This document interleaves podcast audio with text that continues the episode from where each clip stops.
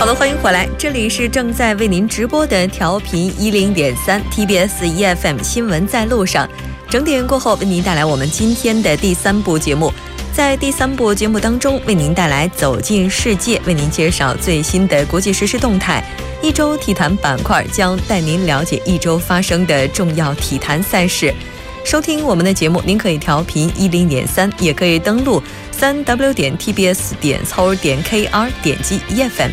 那当然您也可以在 YouTube 上搜索 T B S E F M 收听 Live Streaming。 当然我们的节目也期待您的参与，您可以发送短信到井号一零一三，每条短信的通信费用为五十韩元。您也可以在我们的官方留言板或者是 S N S 上留言，点击 Live Streaming 对话窗，也可以跟我们进行互动。稍后是广告时间，广告过后进入今天的走进世界。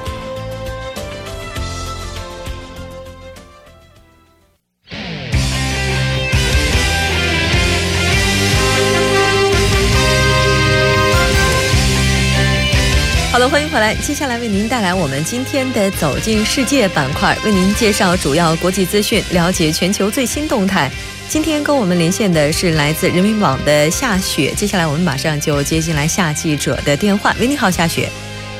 穆真你好，很高兴跟夏雪一起来了解今天国际方面的资讯。那谈到今天国际方面的资讯，应该要提的就是昨天晚间在法国发生的一起恐怖袭击事件。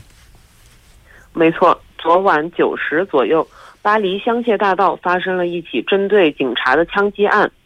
法国总统奥朗德当晚宣布，确信相关调查方向为恐怖主义事件。嗯，确实，这起事件也是极其恶劣的。到目前为止的话，袭击的伤亡情况怎么样呢？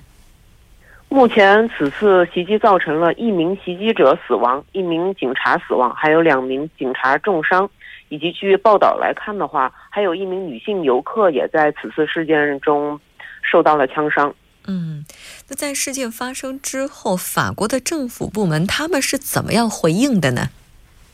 当晚十时左右，这个法国总统奥朗德就在总统府召开会议，然后紧急商量对策。他在会后宣布说，我们确信事件调查的方向是恐怖主义，而且他还补充，国家将为殉职警察举行官方哀悼仪式，并将保持最大警惕，为大选保驾护航。嗯，虽然说伤亡已经造成了，但是可能现在很多人也比较关心的就是有没有组织站出来说对此次的事件负责呢？据媒体报道的话，当天极端组织伊斯兰国已经通过宣传机构发布了消息，说对此次巴黎的袭枪警呃袭警枪击事件负责。嗯，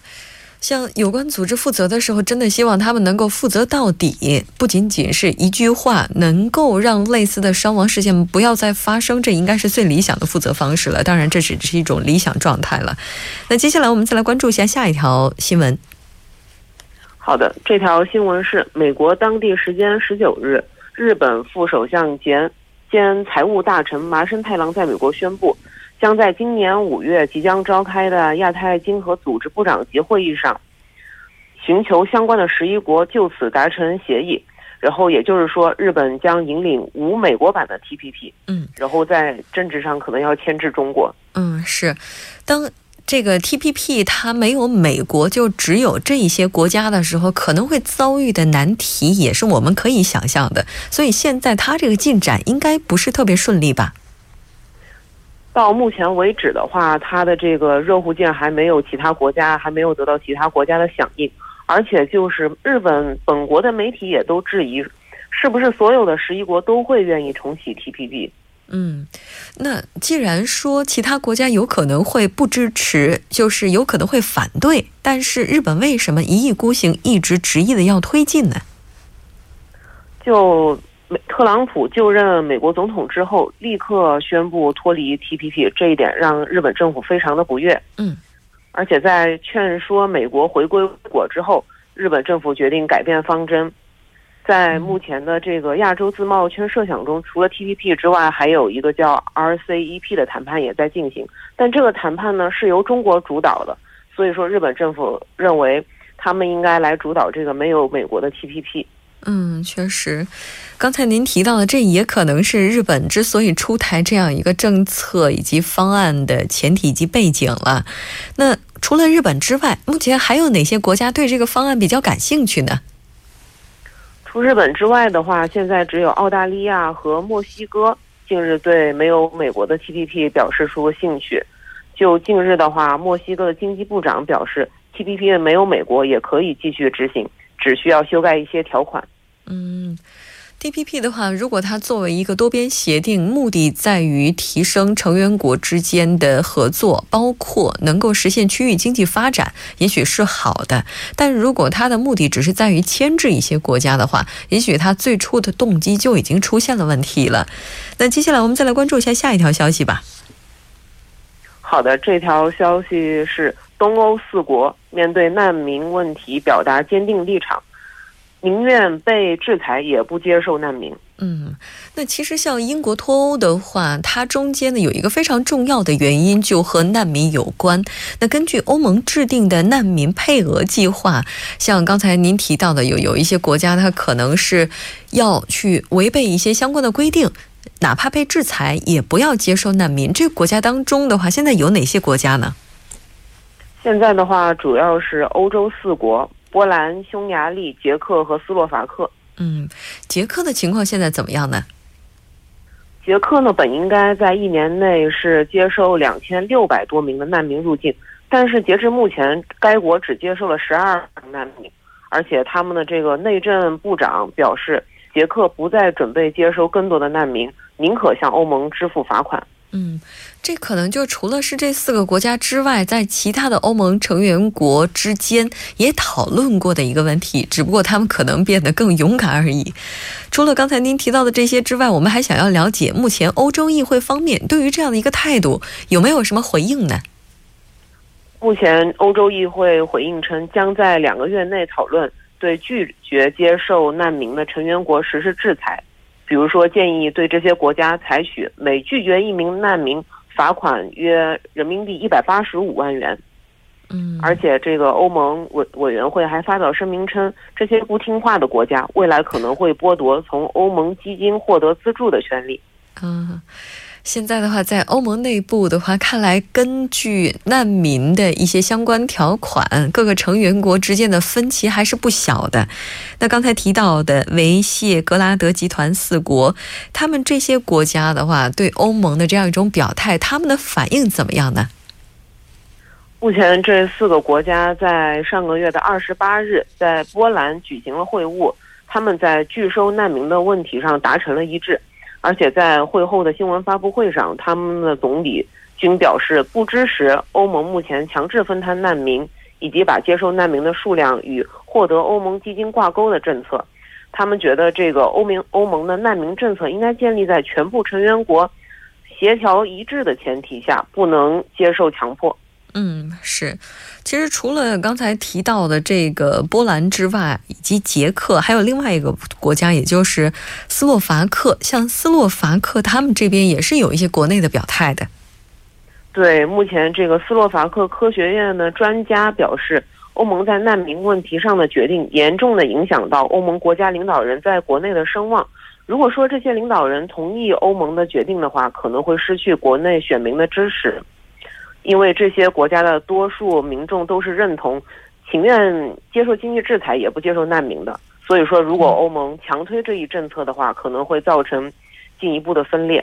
是的，从人道主义的角度来讲，帮助难民也许是欧洲包括像欧盟地区他们的一个基本的方针， 但是当国家利益有的时候和国际上的一些责任义务发生冲突的时候，似乎看起来选择国家利益也是无可厚非的，但是怎么样在这中间实现一个平衡，也许是这些组织以及国家他们需要去共同协商的。 那今天非常感谢夏雪给我们带来这期连线，我们下期再见。 好的，下期见。好的，稍后我们来关注一下这一时段的路况、交通以及天气信息。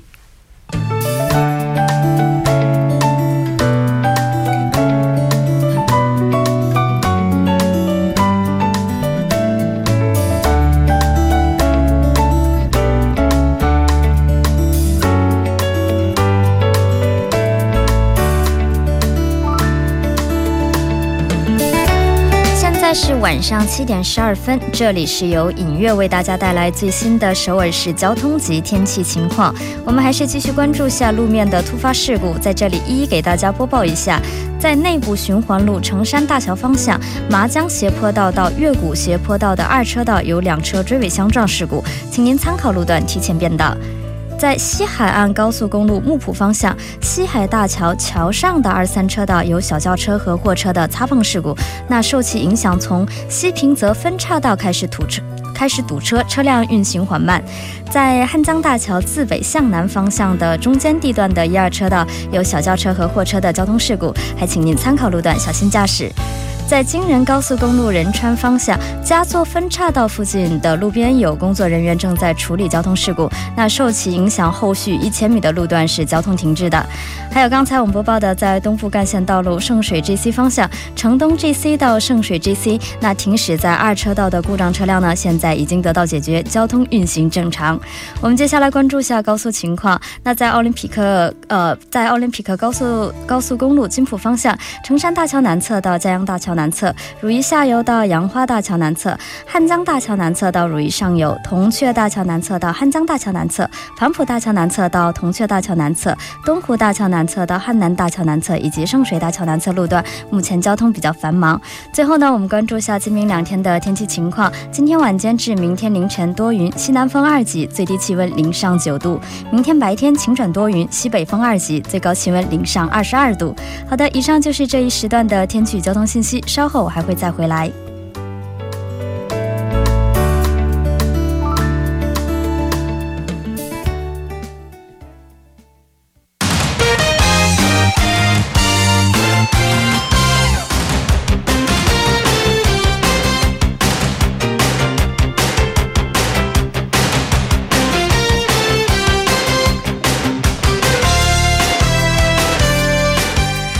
一周体坛带您了解最新的体坛资讯。 那接下来就要请上我们今天的嘉宾申韩哲。 喂，你好韩哲。大家好，主持人好。 嗯，那非常高兴能够跟韩哲一起来了解今天的体坛方面的资讯。 哎，我这两天就是在看韩国的一些这个新闻的时候啊， 总是在最后发现他们有一些非常经典的镜头回放， 然后剪辑的特别的精彩， 所以我就想到我们的体坛资讯， 非常遗憾的一点就是我们只能用语言来表达， 就没有办法展示出来画面， 稍微的有点遗憾， 但是没关系， 我们的语言依然精彩。没错，来看一下今天的第一条消息。 好，今天第一条消息呢， 是这个北京时间四月二十号凌晨， 二零一六一七 这个欧冠联赛四分之一决赛第二回合 争夺是出了结果。 来自这个马德里的西班牙的马德里双雄，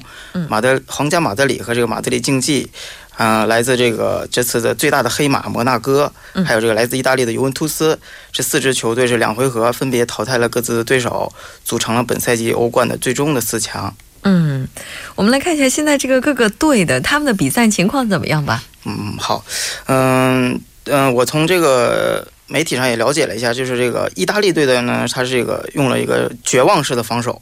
让这个巴萨是吃了一个痛果。 就是如果咱们只看数据呢， 亮点这个斑马军团完成了这个三十三次铲球， 多出巴萨十次， 这个组织中场这个皮亚尼竟然是完成了八次铲球， 领跑全队。 这个夜晚对于这个小皮来说是值得格外的铭记了。 而这个博努奇呢， 则完成了十次的解围， 呃， 一次次将这个巴萨的传中呢， 直接开除了尤文的腹地， 封堵射门尤文全队只有区区的五次， 所以说这个把这个巴萨是守的是一点脾气都没有。 嗯，确实。 哎，我们从这个媒体当中也了解到， 像这次的话这个尤文的表现是特别出色的。 是的是没错， 这次尤文表现确实是典型的这个意大利防守， 也让我们有重重温了一下这个以前意大利的风采。 而且这个像尤文这次， 他们这个前锋用的这个战术， 也是前锋基本上是不用去进球的， 只要是这个骚扰一下对方后卫就可以。 呃，也是对把这个巴萨打的是口也没有话说， 但是这个巴萨呢表现的也还可以， 我觉得。 嗯， 但是我觉得像这种比赛当中吧， 就是有很多的这些亮点， 有的时候可能我们在节目当中没有办法一一的去介绍。 是的没错， 但是 咱们也能挑几个经典瞬间。 我们来看一下这个比赛当中的这个亮点。 啊，我觉得这个亮点呢， 先先说这个巴萨吧。 就是巴萨虽然是被淘汰了， 但是我觉得这个全队我最应该表扬的球员是这个内马尔，因为全队 基本上都是这个基本上都在放弃的时刻，他是在全场无时无刻在跑，嗯，而且最后非常感人的一幕是结束之后，他也是流了好多泪水，嗯，最后不光是自己的球队的球员过来安慰，很感人的一个场面就是对手也过来安慰，让人就是热泪盈眶吧。最后我看的也是觉得、嗯、呃，眼泪就在眼眶里边。嗯，哎，但是不管怎么样，像比赛，我觉得体育带给人最大的感动就是在那么一个瞬间。是的，是的。然后你被他的一个点给感动到了，那也许那一个点就是整场比赛当中最让你触动的一瞬了。是的。哎，像巴萨的话，他这个刚才也提到了，非常优秀的球队是吧？对对。他表现也是很好的吧？是的，是的。巴萨呢，他能突破又能传。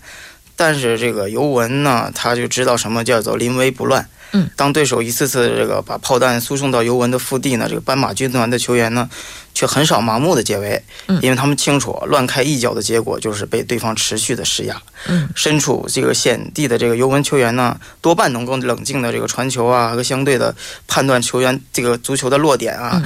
还有选位啊，这些都能尤文球员做得都非常好。嗯，现在巴萨强点球员之前呢，一般的第一时间都能防住这个他们的传球。嗯，所以说最后的时刻呢，这个令旗一挥，这个巴尔扎利和这个阿萨莫阿先后登场，防线这个 B B C 与巴萨这个 M S N、嗯、最后十五分钟也展开了最后的对决。最后这个尤文也是通过自己的努力吧，防住了这个巴萨这个很淋雨般的进攻吧。嗯，哎，但是像这个刚才那场比赛的话，应该说还是是打的，当然一方面非常精彩哈，也许也会有很多的遗憾，但是对于球迷来讲的话，可能大家在每场比赛结束之后，我们更期待的应该是下一场。是的，没错。接下来的这个比赛的话，什么时候打？嗯，皇马、马竞、尤文、摩纳哥四个队呢是晋级了半决赛。嗯，欧冠半决赛这个对阵抽签呢是在北京时间四月二十一日晚上十八点，嗯，在这个欧足联的总部瑞士进行。半决赛的参赛球队呢是不设种子队的。那个同足协球队呢也没有回避的原则，同时那个周五下午的抽签将决出届时决赛的主队和客队，两回合半决赛将在北京时间五月三日、四日和这个五月的十号和十一号的凌晨两点四十五分北京时间进行。这个本赛季最终欧冠决赛呢将于欧洲的当地时间六月三号晚上，也就是北京时间六月四号的凌晨，在这个威尔士的这个加蒂夫千禧球场进行。嗯，哎，到时候我觉得球迷朋友的话，虽然咱们没有办法直接到现场去进行助威加油，但是我们可以在电视机前继续的观看精彩比赛。我们再来看一下今今天的我们的下一条。好，下一条我们说一下这个肖国栋吧。嗯嗯，不知道主持人知不知道？嗯，肖国栋呢这次打这个斯诺克锦标赛呢是发挥的很出色，十比一大胜瑞恩晋级，第二轮将那个挑战这个塞尔比。嗯，八比十不敌黑人球手的这个麦克劳伦的首轮是爆冷了。嗯，罗伯逊与这个霍金斯第一阶段分别是八比一和七比二领先这个呃坎纳姆和福德。我不知道您了不了解这个肖国栋，如果你不了解，我可以简单的说一下。哎，肖国栋的话，我以前只是听过这个名字，并且看过他的一些比赛的新闻，但他这场比赛还真不了解。是的，肖国栋是这次比赛最后一个亮相的中国球手。嗯，他也是继二零一四年之后职业第二次出战世锦赛的正赛，首轮对阵这个瑞恩戴，嗯、呃，肖国栋过去两次对阵前者全都输了。不过呢，第三次交手他完全占据了场上主动，也就是昨天这个呃这个比这场比赛啊，挺好的，也就意味着他是没有心理阴影的。是的，没错啊。有些人的话，应该就是越战越勇，对。然后这种情况的话，就比较容易拿冠哈。没错。那这次的话，这个夺冠的热门都有谁呢？嗯，这次夺冠的热门除了这个肖国栋之外呢，二号种子这个特鲁普普，嗯，这个我觉得也算是一个热门吧。他对阵这个黑人球手这个麦克劳德的时候，也是两阶段就都耗时七比九落后，呃，停赛的阶段也是战胜了对手。嗯、呃，还有这个罗伯逊首轮战胜泰国选手这个桑坎姆，我觉得他这个手感极佳呀、啊，嗯、呃，打出了单杆七十六分、七十七分、六十一分，这个总分一百一十三分，我觉得他也是一个就是比较。呃，夺冠的一个热门吧。嗯，然后北京时间呢，二十号就展开了。不出意料的话，我觉得这几位都算是一个得过就是夺冠比较有希望的选手吧。是，而且高手之间的对决，它有的时候就是在那么一瞬间就被决定了。是的，没错。而且我觉得这个时候运气的成分可能会更大。是的，是的。而且所有的比赛的话，大概前三名吧，你不会觉得他们有特别特别大的差距，就是看谁失误少，我们也希望所有的选手到时候都能够少一些失误，让比赛更精彩一些。再来看一下下一条。好，下一条呢，咱们说一下这个韩国的篮球联赛。嗯，也是咱们这个节目第一次说吧。对，这个 职业联赛呢，韩国篮球联赛呢分这个我先说一下这个介绍一下吧。很多朋友不知道可能。我也不太清楚。它分这个正规赛和这个季后赛。正规赛呢，一个队和其他九个队呢六次打六次，十个队一共是二月七十场比赛。 然后每年的十一月初到第二年的二月和三月呢一直进行。等到正规赛呢，一至六名中争夺一个进入 资格赛的资格，三到六名和这个四到五名比赛呢胜利的一个球队呢和决赛的冠军才能获得这个进军的门票。四强赛通过之后，两个队进入总决赛才能获得这个季后赛的总冠军。 嗯，那这个两个队的话，他们什么时候将会进行正式的比赛呢？嗯，呃，双这个两个队是二十二号进行总决赛。 嗯。 然后这个决赛是两个队是分别是安阳的这个 K G C 人参公社和这个首尔的三星，这两个队是打这个总决赛。 嗯，哎，我不知道这个韩哲，你喜欢看韩国的这种职业篮球联赛吗？啊，这个看的比较少，看的比较少，确实。看的比较少，确实。哎，我前两天就是看韩国的这个体育新闻的时候就发现，他们这个篮球联赛好，其实也可能是因为就是怎么讲，就是旁边的观众特别的给力，然后他们那种欢呼声，然后你就会觉得到比赛现场的时候，其实无论是哪个国家的比赛，或者说哪一个就是队的比赛哈，在旁边看的都会觉得特别的精彩。所以我觉得 大家如果喜欢篮球的话，其实没有必要非得说我一定要看N B A或者我一定要看就是哪个国家的联赛怎么样的，只要有精彩的比赛你喜欢就不要错过。现在的话，两个队的情况怎么样呢？嗯，现在两个队的情况是这样，安阳这个 K G C 人参公社呢和这个首尔的三星呢，为了这次 就总决赛呢也开始准备了。然后双方呢可以说是各有己见吧。然后双方在这个 之前就是新闻发布会也开始这个口水战，就是一方面就说呢我们已经休养了好几轮了，就是我们靠这个体能也能夺冠，而另一方面就反驳说你靠体能也不一定能夺冠。 然后这个 K G C 的这个金胜基总教练呢， 二十号 在这个首尔的这个脑年洞的 K B L 中心召开了一个新发布会，也说了对这次总决赛的这个感想和感悟。嗯，对面呢三星呢是在前一天 十九号 在这个高阳市， 在这个四强的第五轮展开了战斗。仁川电子乐园和这个 L G Pence 在争夺这个六强进军的资格赛，一共战斗了五回合的战斗。体能方面呢可能会有很大的负担， 但是教练组呢还是很有信心的。这个金教练也是说，这个三星已经到了最后的关头，从创队到现在第一次有这样的机会，所以他们会不不惜一切代价养精蓄锐，拿下这场比赛。但是相反呢，这边李相民教练呢就是说了，你靠体能是不可能拿到这个冠军的，我们进入五回合，无论是战斗力啊、突球队的向心力啊，已经在一点一点变好。所以说体能虽然重要，但在球队的精神方面呢更我们要比这个 K Z C好的很多。所以说这个教练双方也都发表了自己的一些言论。 嗯，哎，这有点类似于在比赛之前互相的喊话是吧？没错没错，互相的这个口水战。没关系，让他们喊话吧，把这个话喊得够劲儿了之后，接下来的比赛也会更加精彩哈。虽然说咱们是体育栏目，但是偶尔我们可以稍微的小八卦一下，接下来这条消息就稍微的有那么一点点八卦啊。对对对，这条消息呢是这个小威廉姆斯。嗯，啊，这个小威廉姆 小威廉姆斯呢，他这个缺席了这个赛事。北京时间的四月十九号晚上，这个三十五岁的这个小威廉姆斯在那个社交平台上发布了一条消息，说自己已经怀孕二十周了。 这一个消息一下就疯传网络了，但是过了不到一个小时之后呢，自己又把这条微博给删了。 然后据这个 B B C 透露呢，这个小威这个经纪人确认，他下周将重返女单世界第一的宝座的小威是确实是已经怀孕了，预产期是在今年的秋天。但是这个随着这个小威的经纪人发布这则消息，在今年一月这个澳网中夺得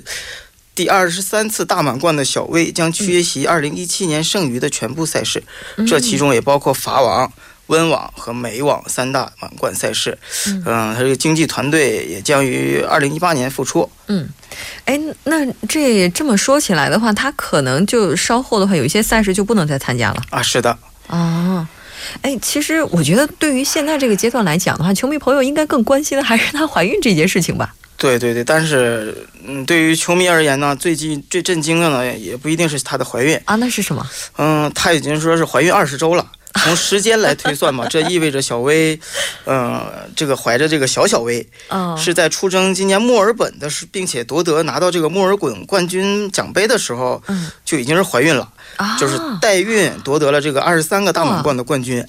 哇，哎，这可能才真的是战将。对的，哎，有的时候确实是对一些选手，特别是冠军选手，非常有实力的选手，想要向他们致以敬意，因为他们的这种精神，有的时候真的是我们很难去想象他怎么支撑下来的。嗯，怎么说呢？这个正式超越这个格拉菲成为公开那个赛年的第一人的时候，嗯、当时谁也没有想到。嗯，嗯，小薇可能是当时在怀孕的这个情况下吧。嗯、对。横扫了这个 W T A 的这个好手的，创造了历史。嗯，是的，没错。我们在这里也是祝福他在接下来的时间里能够一切顺利吧。非常感谢今天韩哲做客我们的直播间，我们下期再见。好，谢谢。